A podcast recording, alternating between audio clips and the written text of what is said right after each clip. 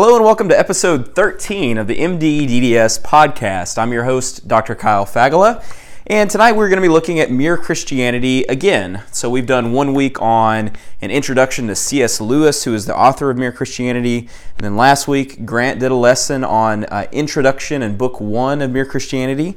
Tonight we're going to look at what's called book two, or it's also known as What Christians Believe, and so we're going to be looking at the five chapters of book two of Mere Christianity, and I'll be the one that's actually teaching that. So there's a lot of really great stuff in this section. Uh, there is a discussion on uh, the rival conceptions of God, so different ways of looking at God, uh, some different alternatives. We'll be talking about Satan. Uh, we'll be talking about, kind of in military terms, which C.S. Lewis is always apt to do, about how uh, Satan has kind of invaded uh, our world and we're sort of living in enemy territory.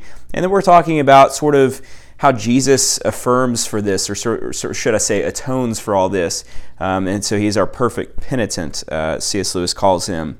Um, and then a conclusion on that. So, a, a lot of different things. We're going to be looking at different things that Christians believe.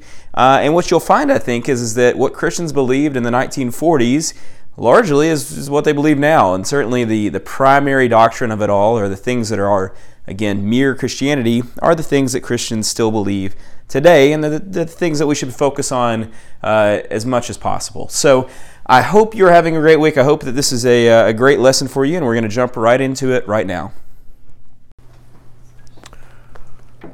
So I got to say, I think everyone has kind of said this, but it's very hard to summarize a, a, a chapter or a, let's just say, a book of Christianity Mere Christianity is like multiple books, and so this is a book. This is book two, and it's one of these things where it's almost like when you read a great book or you watch a great film, and someone's like, "Well, how was it?" and you're like, "You just got to see it." And I sort of feel like that's the case with this book. It's like you kind of just need to read it. And so if you are reading along, like this will be maybe good for you because you're going to hear like you know kind of allusions to things you read, but some of it's just like, man, I just feel like I should read the book. It literally, I think like the audiobook is like right at 50 minutes for this, and I'm probably going to talk for 50 minutes, which is like a big shame because I should just probably like play it and just you know pretend like I'm talking or something. But um, we'll do our best to kind of get through it, and then you'll have this sheet that's a summary of it, and so uh, we'll see how, how, that goes. But a lot of really good stuff and stuff I wish I had more time to uh, discuss, but such is life. So there are five chapters of this book. And so each of those, we got the rival conceptions of God, the invasion, the shocking alternative, the perfect penitent, uh, and then the, the practical conclusion. So we're going to start with the rival conceptions of God. And so this is literally like what Christians believe. So this is Lewis's attempt at trying to speak to people all throughout London and beyond as to what do Christians believe. Uh, so he starts kind of like at the very base of that. And so um, I would say, and he says that if you're a Christian, you don't have to believe that all other religions are entirely wrong.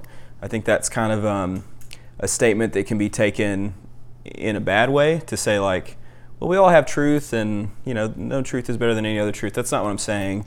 Um, but what I am saying is, is that even the strangest religions have a hint of truth in them.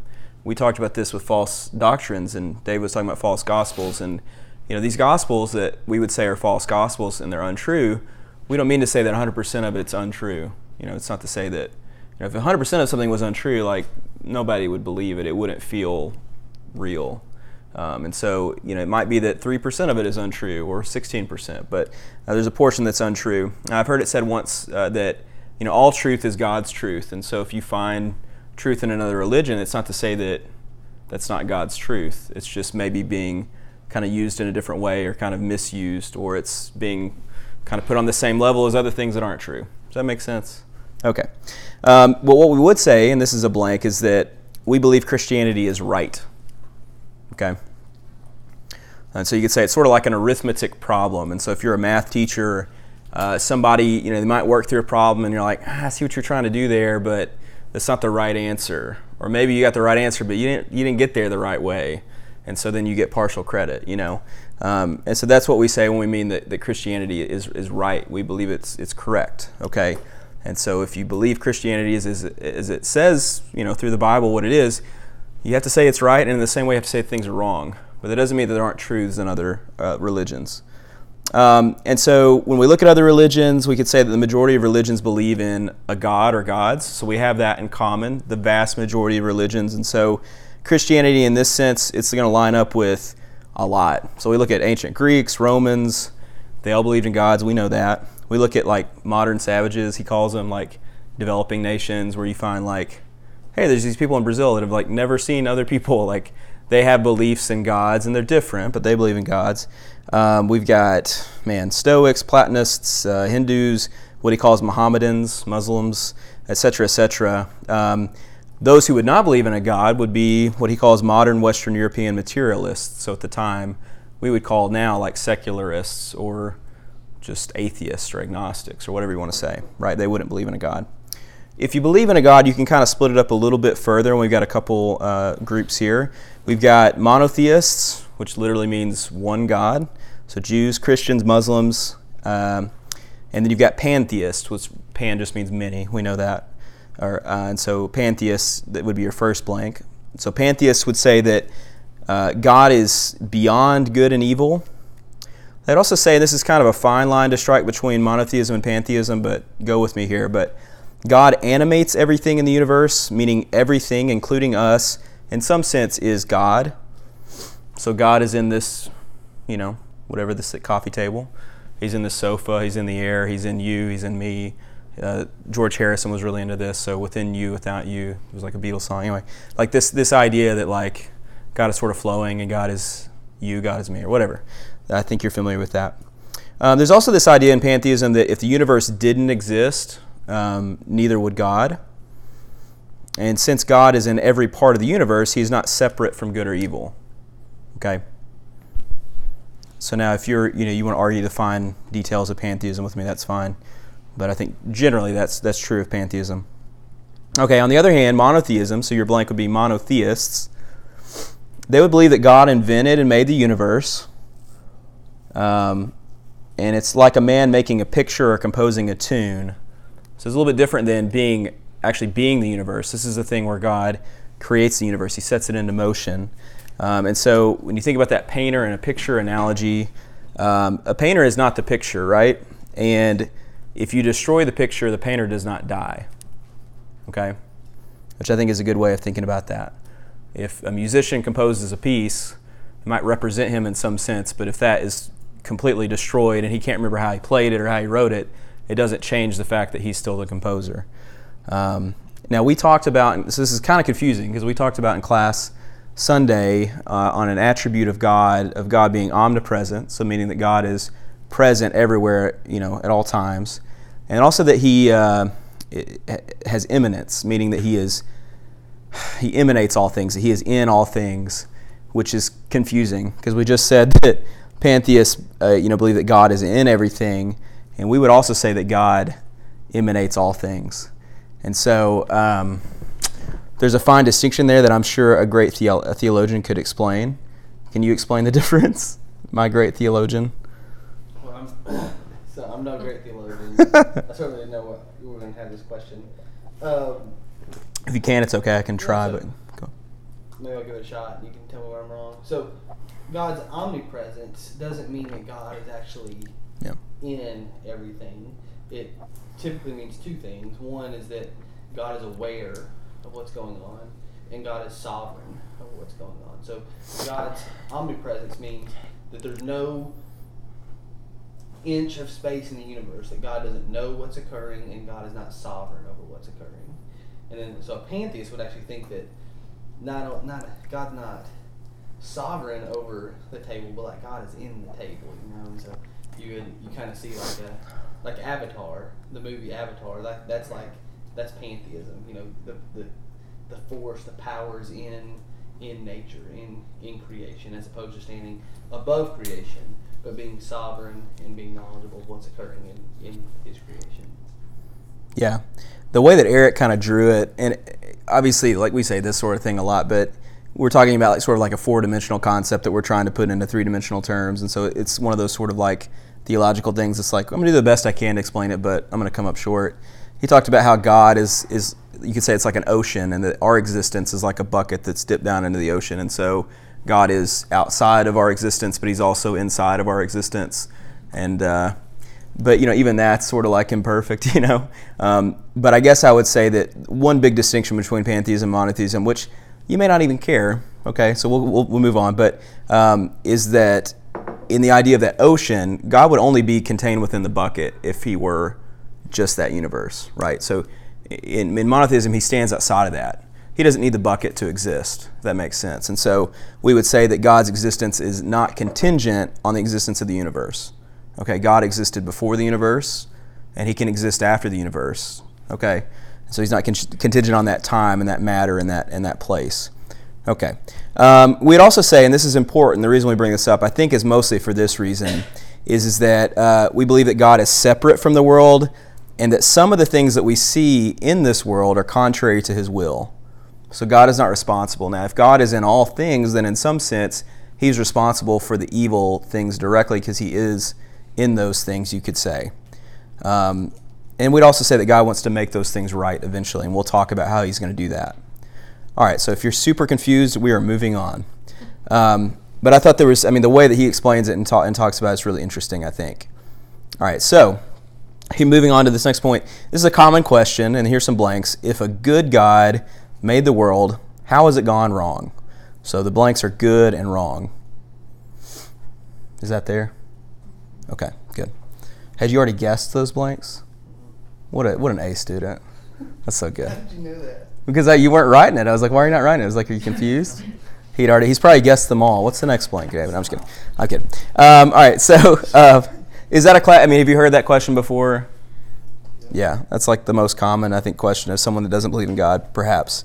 Um, and so you can say that no matter how many complicated explanations as Christians that we can give, um, some might say, you know, isn't it just simpler to believe that all this happened by chance and that there is no God? I think that some people, in the face of whatever explanation you want to give, are just going to, you know what? I think it's probably just that, you know what, there is no God and this all happened by chance. Uh, Lewis's answer would be just simply no. Um, and so he has a couple reasons for why he would say no, and so we'll kind of go down those rabbit holes together. Uh, the first is that if our argument against God is that the universe is cruel and unjust, then that raises the question well, how have we gotten these ideas about cruelty and justice? Okay, I think we talked about some of that last week. But uh, a couple of quotes that I pulled out that he says that I think are great is a man does not call a line crooked unless he has some idea of a straight line. Okay.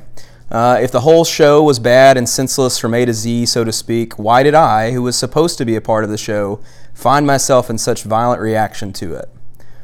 Okay. And then I like this one.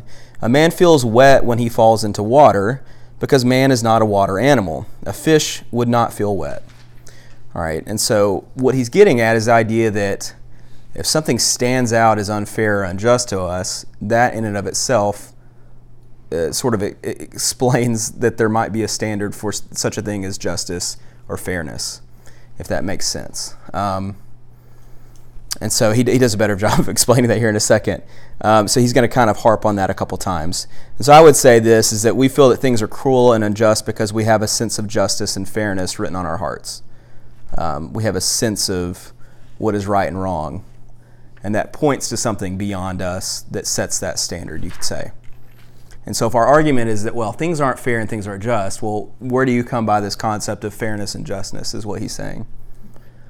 All right, so if we admit that our sense of justice is something that is just personal or maybe, maybe culturally determined, which would be, I think, like the main construct, you know, of, of morality, we would say that, well, this is a it's a social construct and it has evolved sociologically over time.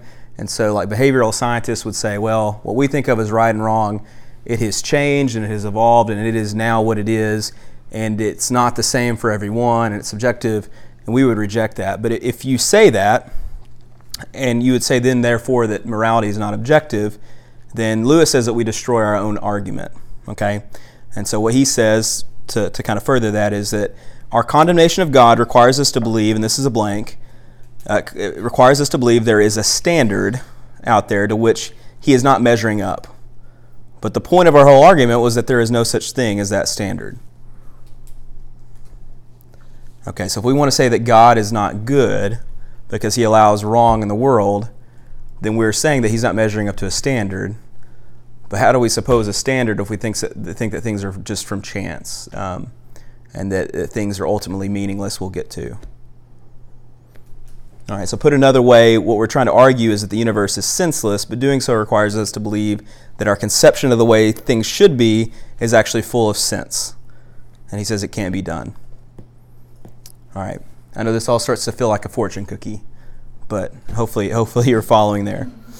Um, and so here's kind of the, the rub of all this is the implication of this is that there are really only two intellectually consistent ways of behaving in this world.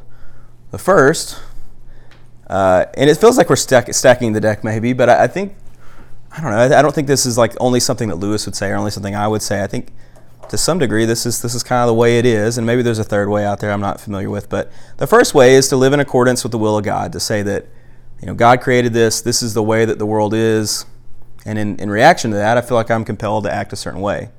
Uh, the second is to live a life as laid out by like Nietzsche, um, that is saying that nothing has any meaning, maybe might makes right, so do whatever you can get away with. Uh, with sorry so do whatever you can get away with to get as much pleasure for yourself as you possibly can. If you get tired of being alive, jump off a cliff because nothing has ever mattered or ever will. Um, and I don't know if, if people that even, I mean, we talked about this last week, Jack, and I'm not trying to call you out, but um, and, and I, you know, there's other people in my life who've kind of been in that place where it's like, I just I reject God, and I don't think anything matters, and I, I think this is all just an illusion, or it's who cares?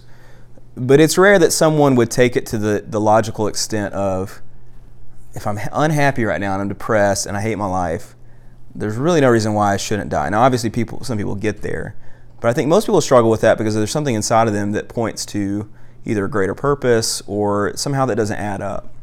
And I don't, I don't know if that's always true, but I, I think that's definitely there, there's a, a huge part of someone that's in that place that would feel that way too. Um, and so what Lewis says is this has the mentality of, uh, he says the fingerprints of the adversary is all over it. So he calls, calls adversary Satan. And so uh, he, would, he would say that Satan would, would want to push us to think that nothing has meaning and that, uh, you know, all these, these kind of ways of thinking. And so he says that of these two options, if the whole universe has no meaning, we should, and I love this part, is he said that we should never have found out that it has no meaning. So if the whole universe has no meaning, we should have never found out that it has no meaning. Just as if there were no light in the universe and therefore no creatures with eyes, we should never know it was dark. Dark would be without meaning.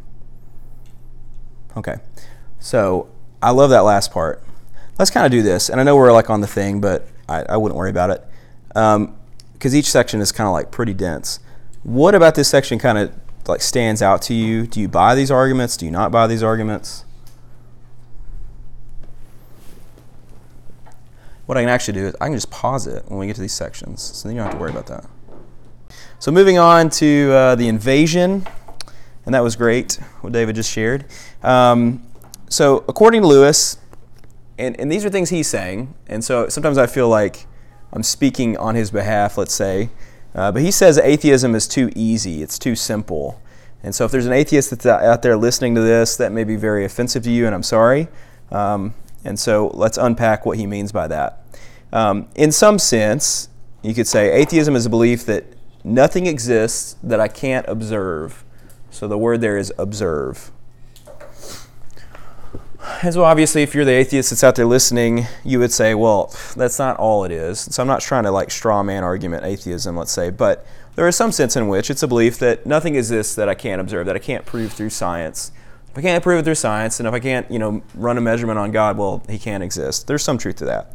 Um, I got these notes in part from a guy named Winston, a very smart guy, but he said this is kind of like a toddler who thinks that he gets hidden because he covers his face with his hands. Okay, so that you know, I have a kid that you know they say that babies at a certain point, you know, they if if you cover your face, they think you've gone, or if you leave the room, they think you're gone forever. You know, and they have this like panic. And so you could say that you know an atheist who, who believes that only the things that they could observe could be real is sort of like a toddler that covers his hands and thinks that he's hidden. Um, all right, so the truth is the real world is com- complicated. So C.S. Lewis spends a lot, a lot of time talking about just sort of like a logical and almost like an aesthetic argument for God based on complexity and simplicity. And so we'll try and get into some of that. Um, he'd say that the real world on the surface is simple, which is sort of like, you know, he talks about, you know, if I look at an apple and someone asks me to describe that, that's a pretty simple process. Like, I look at the apple and it's red. But if you had like, you know, some expert of the eyes or the brain explain to you, well, in fact, when you look at that apple, you see, uh, you know, it, it, hits this thing and it reverses it and hits this nerve and it, you know, goes to your brain through these neurons and yada yada yada. So obviously, dentist here, give me a break. Um, but like, you know, when you've heard those one of those processes, you're like, oh, well, that's not simple anymore. I didn't have any idea. And so things that seem simple on the surface, uh, once you get down into it deeper, it's like, oh my gosh, this is like way more complex than I had ever imagined. Um, and so uh, the, the truth is that is true of the real world. Okay, it can also be true of Christianity. And so I think sometimes an atheist would lob arguments at Christianity that are like basically the theological beliefs of like a six-year-old. Okay, and so they want to boil down Christianity to the simplest form. And C.S. Lewis says, but then once you start to give them complicated answers and, and understandings, they say, well. Why are you having to complicate things? Like, shouldn't religion be simple? And so, it's sort of like this cyclical argument, you could say. Um, and so, like I said, truth is the real world is complicated. Uh, when we dig down into it, it gets complex and unknowable and completely defies what we think or what we know of as logic. So, one way to, to kind of put this into words, I guess, is that you look at physics and we look at like Newtonian mechanics. And on some level, like Newton's laws are very clean and, and simple and easily knowable. And you ask probably any physics major, what are, what are Newton's three laws? And they could rattle them off, right? I'm sure Alexa over there, she knows Newton's three laws. Now, on the other side, if you ask, you know, a physics major, she's like, she's what? what? I won't ask you. I won't say your name because then you'll blink again. Um, but if you ask them about dark matter or quantum behavior or things like that, then we're on a whole other level, right? And the irony is, is that we're talking about the same things at certain times. And there's one way to look at something, and then you get into the world of quantum mechanics, and you're like, man, I don't even know. And so, and I'm not in, you know, a physics major to even start talking about that. It's bad enough with brain and sight, but you know, talk about quantum mechanics, I'm totally lost. Um, and so, if the universe we find ourselves in is like this, uh, why would we expect that the way we got here would be any different? Why should it have to be so simple or clean or, well, step one, two, and three, and here's how we got here? I don't think it's a fair uh, expectation. Um, and so, reality, in fact, Lewis says, is usually something you could not have guessed. And so, this is one of the reasons that, that Lewis believes in Christianity. It's a religion that you could have not guessed. Now, that's not like a super satisfactory answer. So, like, why do I believe in God? Well, because I wouldn't have guessed that. You know, that's like, that's not like a super solid argument, right? Um, it's actually an argument that's given for Jesus' resurrection. You know, it's one of the, like, kind of the best arguments. It's like, well, you wouldn't have written a story like that you know, had like women discovering him at a time where women's testimony meant nothing in the court of law and a bunch of other things, you know. But that's not an answer for God, but it is one little thing that, that Lewis gives. It's like, man, this is not how I would have written it, or it's not how I would have guessed, you know. Um, again, more of like an aesthetic argument, you could say, uh, that appeals to him. Um, and so he also says that this simplicity versus complexity argument is, is actually a condemnation not only of atheism, but also of what he calls Christianity in water and what that illusion means is it's basically you take Christianity and then you add a bunch of water to it, so you water it down. So you call it kind of like Christianity light. And that is the, the Christianity that we're talking about in that false doctrine series. This is a Christianity that is not comfortable asking the, the difficult questions about sin and the nature of God and, and these sort of things. And uh, Winston calls it the Oprahized Christianity, okay? Um, and so Lewis calls it a boy's philosophy. And I think a lot of times this is kind of the, the Christianity that maybe an atheist might argue with. It's what a six year old or seven year old might believe about Christianity. All right, so now we're going to look at something called dualism. And you may be familiar with dualism. If you're ever taking like a comparative religions class, you probably talked about dualism. And so that's your blank. So dualism, D U A L I S M. So dualism posits that good and evil are on an equal level and constantly competing with each other. And so one of the earliest religious incarnations of this idea was uh, Zoroastrianism. You like that word? Uh, and that was from ancient Iran. Iran, sorry. Uh, kind of yin and yang. So the idea that there is a, there's a good force in the universe and there's a bad force in the universe, and they're equal and competing. Okay. Um, and we talked about this in some sense in book one, where we talked about two opposing instincts that are within us. These would be two opposing gods, like in dualism. Okay, so we have good, we have evil, and they oppose each other. But if we have these two things, and this is what Lewis would say again, but uh, he says that there must be some third term that explains which one of these two is right and which one is wrong. All right, so go with me a second here. So he makes this argument that it's impossible to be bad for its own sake or to make badness one's good. And so he, he says this in the book that um, that that when people behave badly, one of two things happens. He says they feel guilty because deep down they continue to believe in morality, or they get a thrill from breaking the rules. Um, and so, eh, once again, they're aware of morality in either case. So either they either do bad, and then they're like, "Man, I shouldn't have done that," or they do bad because it, they they realize that they're breaking the rules in a sense. And so, what he kind of to make more sense of what I'm trying to say is that uh, one cannot be ignorant of of sorry, one can be ignorant of evil, but one cannot be ignorant of good. So he says that badness is just spoiled goodness. That's your blank. Um, he says that badness or evil is not a worthy opponent for good, it's just spoiled goodness. So I was watching a little video today on Facebook about the color black, and they've created this nanotubule material. It's actually worth more than, you see this? It's worth more than gold or diamonds, I think they said. This is just like a little thing, and it's 99.98% black, yeah, or absent of color. So basically, they just take these nanotubules and line them up, almost like if you're in a forest and all the trees are so tightly together that they block the sunlight. And so it's like the blackest material on Earth. And so you may know this, but the color black isn't a color; it's just the absence of color. Okay. And so in the same way that evil is not evil, it's just the absence of good. It's the opposite of good. But to have evil and an awareness of evil, you have to understand good. Does that make sense?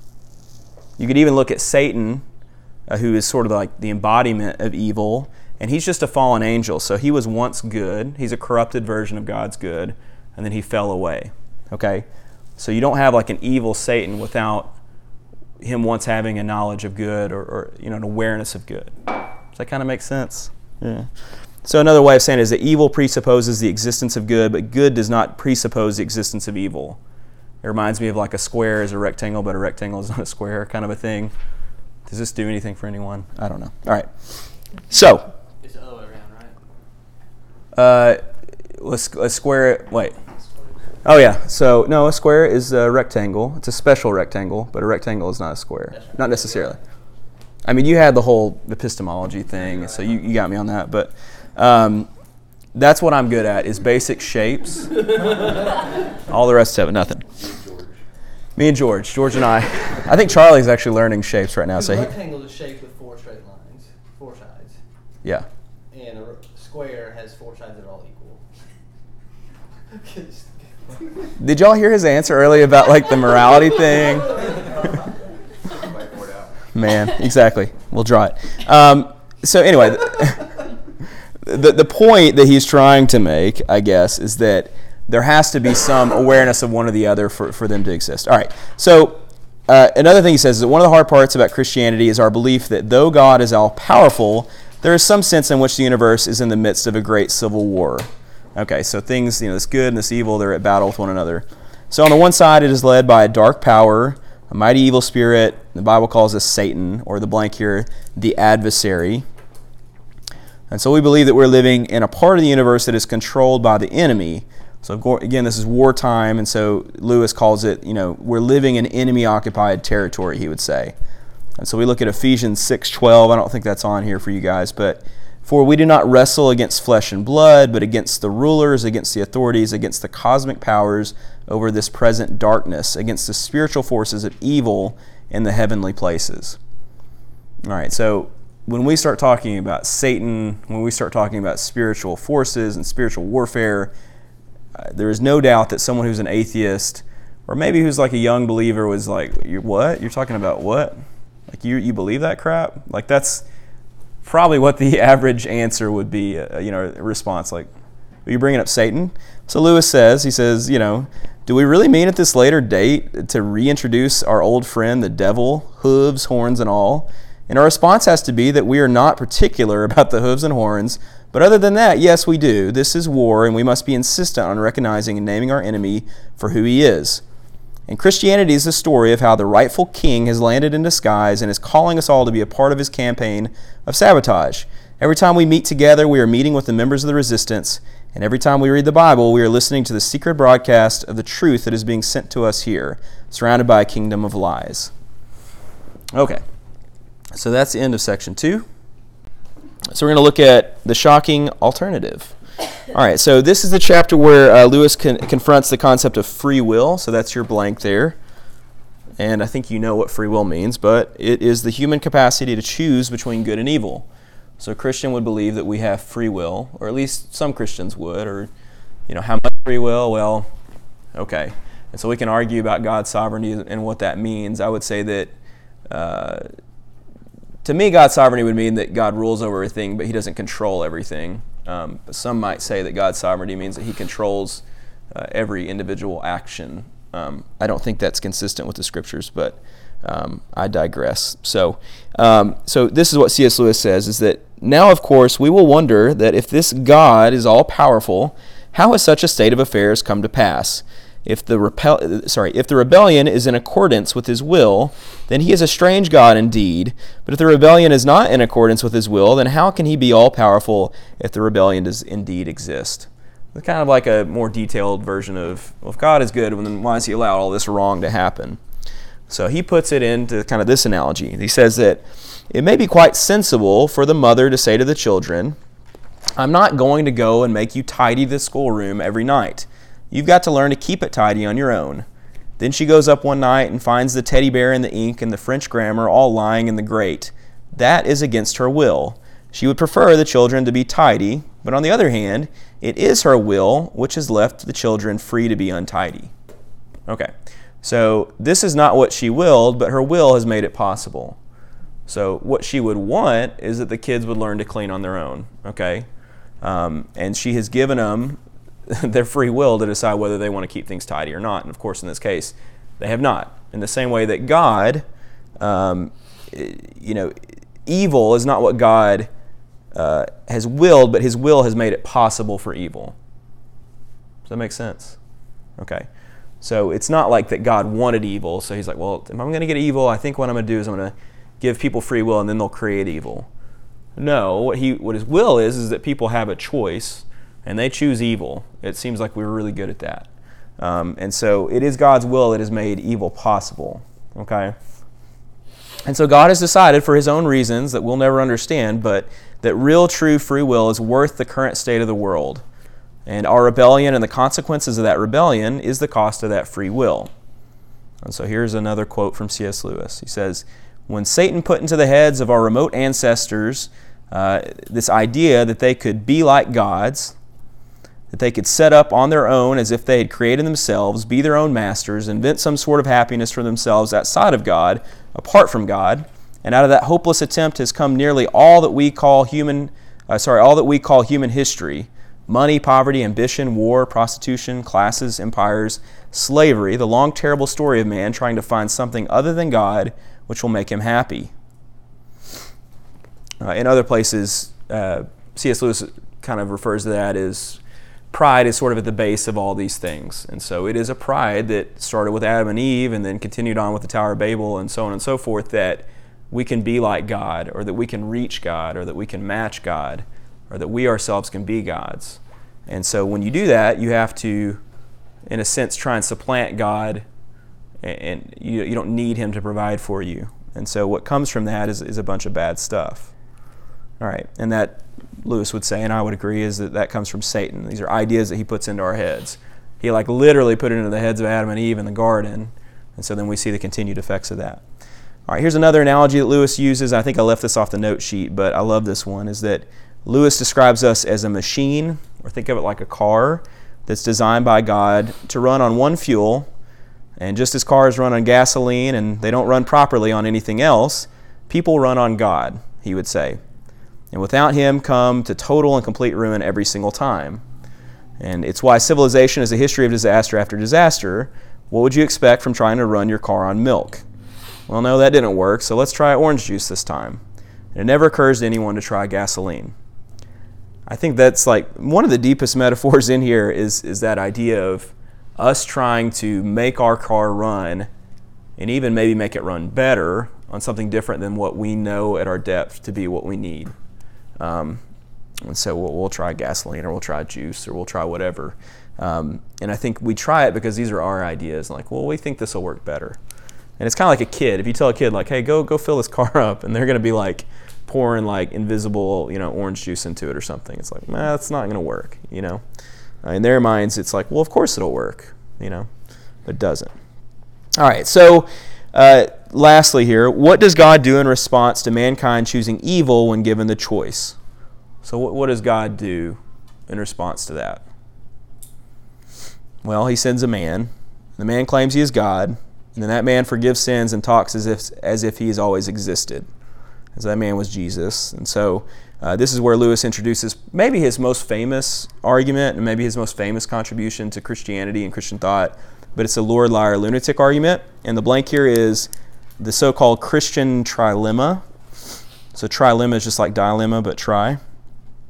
So two M's, trilemma. And you probably know this, and I'll just read the quote. I summarized it there for you, but uh, I'm trying here to prevent anyone saying the really foolish thing that people often say about Jesus. I'm ready to accept Jesus as a great moral teacher, but I don't accept his claim to be God. That is the one thing we must not say. A man who was merely a man and said these sort of things that Jesus said would not be a great moral teacher. He would either be a lunatic, on a level with a man who says he is a poached egg, or else he would be the devil of hell. You must make your choice. Either this man was and is the Son of God, or else a madman or something worse. You can shut him up for a fool, or you can spit at him and kill him as a demon, or you can fall at his feet and call him Lord and God. But let us not come with any patronizing nonsense about his being a great human teacher. He has not left that open to us. He did not intend to. All right, so we will discuss that quickly. So we're going to jump into the perfect penitent. All right, so if we do believe that uh, he is God, we're left with the question then what is the point of it all? What did he come here to do? Right, I think that's a fair question. So, again, this is what Christians believe, and so some of this will sound super familiar. Uh, the short answer is, is that uh, he came to suffer and die. So, those are your blanks suffer and die. Careful over there. um, now, Lewis says that it had to be Jesus because a perfect sacrifice is the only thing that can save us. And no one who needs the perfect sacrifice is in the position to give it because the reason he needs it is that he is imperfect. And so, like, one of us dying wouldn't have been redemptive enough, let's say. It needed to be Jesus. And he goes into great detail over that. And I would just say, read the book. It's great. Um, the crux of the matter is this is that the central Christian belief is that Christ's death has somehow, and this is a blank, put us right, has redeemed us, has justified us, but put us right with God and given us a fresh start. Christ was killed for us, his death has washed away our sins, and by dying, he's disabled death itself. So he's sort of taken the sting of death away, you could say, right? And, uh, and, and Lewis goes in a lot of discussion as to, you know, this kind of thing of, now, especially when he wasn't a Christian, but even now that he is a Christian, he's like, maybe this isn't the way that I would have designed it. He's like, maybe this, this isn't the way that would have seemed logical to me. He's like, but that doesn't discount the fact that it's true. And I think there's a lot of really good discussion there. And if you haven't read it, I would read it because there's some of these things I can read this and I'm still like a little uneasy with the idea of like, well, okay, I get that, but why why did Jesus have to die? Like, why did he have to come? Like, I get it, I know the answers. It's sort of like that with science. Like, there's sometimes like you learn something like, I get it, but like, but why is it still that way? You know? Um, and so I think it's one of those things that it's sort of like complexity of things. Just because it doesn't make sense, or just because it doesn't seem like simple or easy or the way that we would have done it, doesn't mean that it's not that way. All right, so he says that we believe that the death of Christ is the point in history when something absolutely unimaginable shines through from outside into our own world, the inconceivable, the uncreated, the thing from beyond nature, striking down into nature like lightning. Uh, and so we may not be able to fully understand it, but we, uh, he says, you know, do we have to understand breathing before it starts helping us not die? The way he kind of says that. So no, it just it just has, it has to happen. Um, and so the willing submission and dying to self that has taken place here, also known as here's a blank repentance. Repentance is not what God expects of you before He lets you back in. It is what is uh, is what going back to Him looks like. And so to kind of put that in terms, you think about like the prodigal son, if you're familiar with that story. So the father has the son who decides to leave and take his inheritance, and he spends it on wild living and sows his oats, and then ends up eating pig slop because he's lost all his money. And then he desires to return back to his father. He's fearful that his father won't welcome him, but in fact, his father welcomes him and throws him a big party, right? Kills the fattened calf and all this kind of stuff. Um, the important thing about this, though, is, is that the father never leaves his home. The father doesn't run after him. The father, though, does wait, and it even makes it sound like he's standing there, like waiting for him, you know, as he returns back. Um, and he waits patiently, and he welcomes him with open arms. And so Lewis says this: is that asking God to let you back without following the steps He's laid out is like trying to go back without going back. It can't be done. So what he's saying is that we can't receive the gifts, the, the gifts of grace and mercy without repenting. It's not that we, it's contingent upon our repentance per se, but we can't go back to God without repenting, if that makes sense. So the prodigal son, you know, without feeling remorse and, and humility, deciding to return back to his father after he's done all this, you know, he squandered his wealth and all this, he had to repent to get back, but it wasn't the repentance that, you know, made his father contingent to give him this party. Does that make sense? Okay, I hope so. All right, so the practical conclusion this is the end.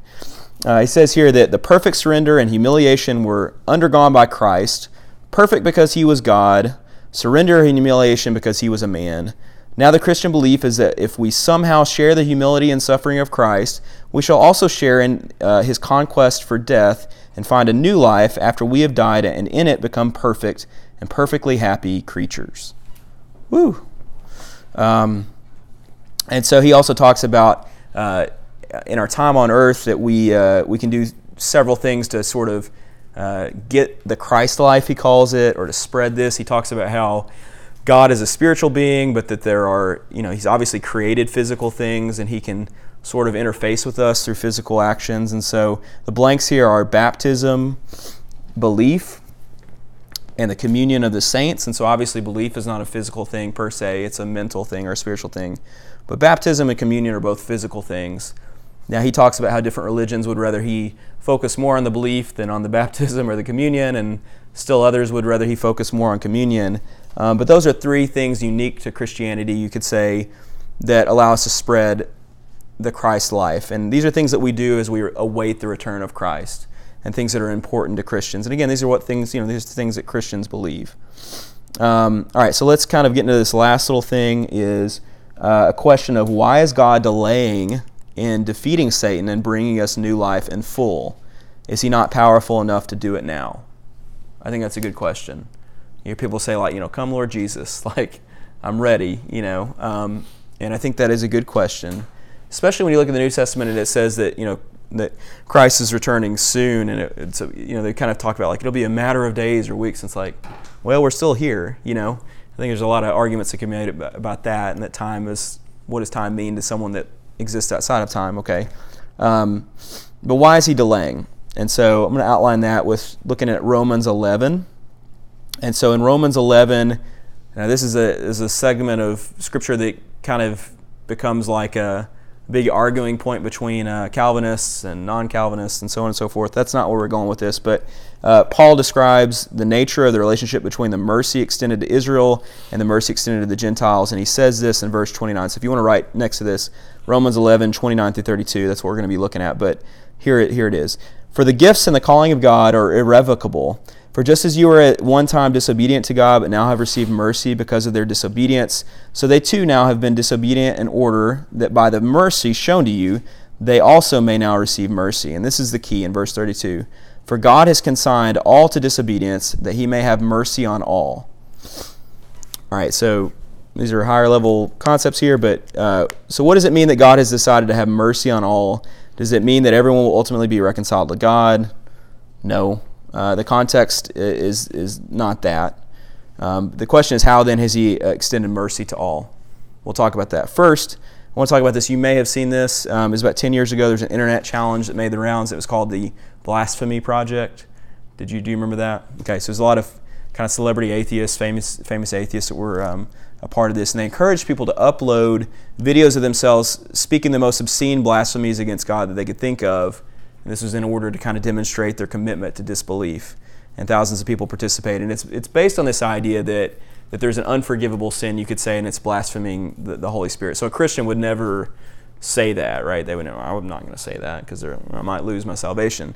Um, and it's also obviously sad for a lot of reasons. Um, but here's the thing to think about: um, is it? Do you think that some of those people, uh, since they made those videos, have maybe say like had a really good week, or maybe have eaten a good steak, or experienced a relaxing day at the beach, or just participated in any of the blessings that God has put on earth for us to enjoy. Uh, and what is that but mercy? Okay? They're literally saying that they don't believe in God to the extent that they'll upload a video to proudly, you know, say that to the world, and yet they still enjoy, you know, God's mercies and God's blessings. Um, but the thing is, is that this type of mercy is not eternal. It has a time limit. Okay, and so uh, this is the blank: is that God's delay, this delay that we're kind of complaining on. What are you delaying about? Why can't? Why aren't you defeating Satan now? It's a delay of mercy, um, but it will not last forever. And so that's to say, God's giving you some time, but you better hurry up because I don't know how much time there's going to be. It's sort of like I got an email from Movie Pass. I don't know if you've seen Movie Pass, but it's like you can go see as many movies as you want for like it was $9.95 a month. Well, they sent me like a $6.95 a month, and I was like, you got to pay for the whole year in advance. And so there was like a little bit of was I going to still be around, and the theater's going to take it. But it was like a no-brainer. I should have done it. It was like I'll get to it tomorrow. I went to it the next day. Ah, it was back at $9.95. I was like, shoot, I should have done it. So Red Pass or Movie Pass is mercy it was temporary. so it only delayed for so long. Um, here's how C.S. Lewis puts this into words, and this is the final thrust here. But uh, I wonder whether people who ask God to interfere openly and directly quite realize what it will be like when He does. And so these are people that are saying, God, come back. You know, God, why, why don't you prove yourself? Why don't you show yourself? You know, be careful what you ask for. He says, when this happens, it is the end of the world. And when the author walks on the stage, the play is over. God is going to invade, all right, but what is the point of declaring you're on his side then? When you see the whole natural universe melting away like a dream and something else, something it never entered into your head to conceive comes crashing through, comes crashing in, something so beautiful to some of us and so terrible to others that none of us uh, will have any choice left. For this time it will be God without disguise, something so overwhelming that it will strike either irresistible love or irresistible horror into every creature. It will be too late then to choose your side. There is no use in saying you choose to lie down when it becomes impossible to stand up. That will not be the time for choosing. It will be the time to discover which side we really have chosen. Ooh, that makes me uncomfortable. And then lastly, here, God can make it easier for human, human beings to be good and moral, but instead He gives us the freedom to choose between good and evil. And so it's imperative that we choose good before we are punished for our immorality, and then now is the time to choose. And so uh, we, we don't need to put that off like I did with Movie Pass. We need, we need to choose now. That's uh, a lot more important than $3 a month in savings. So, cool. All right, so thank you for listening in. We uh, actually paused in between each section there and had some discussion, so it may sound a little weird, and that's what we were doing. Uh, so, man, we spent a lot of time with this one. There's plenty more that we could have spent time discussing. Well, this was great. So, I, I guess I would just say that if, if you're confused about any of that, go and read the book. Uh, it's really great. Um, we'll be back next week, and we'll be looking at, we have still books three and books four, and so I believe it will be David next week talking about Christian behavior. And uh, then Eric Gentry from Highland Church Christ, he's the preacher there. Um, he'll be speaking on uh, the last book. And we may have those flip flop depending on their schedules. But uh, we got two more weeks together. Then we're going to take a couple weeks off, and then we'll be back in 2018. And we'll, we'll jump in actually with a special lesson on kind of ways to focus uh, your efforts uh, in the new year. This is something that David has done and that I've done this year. It'll be really great and a, and a really unique lesson that will be coming up. So um, I hope you know you got a great week that's uh, that's going on. It's the holiday season. I love Christmas and the season for all that it is. And it just seems like a time where people are generally happier, and I think that's great. And so we've started listening to Christmas music in our office, even, and I just think that's great. And hopefully we can um, make Christmas as much about Jesus as possible in the best possible sense of that statement. And I uh, hope you have a great one. So uh, we will see you next week. And uh, again, have a great week.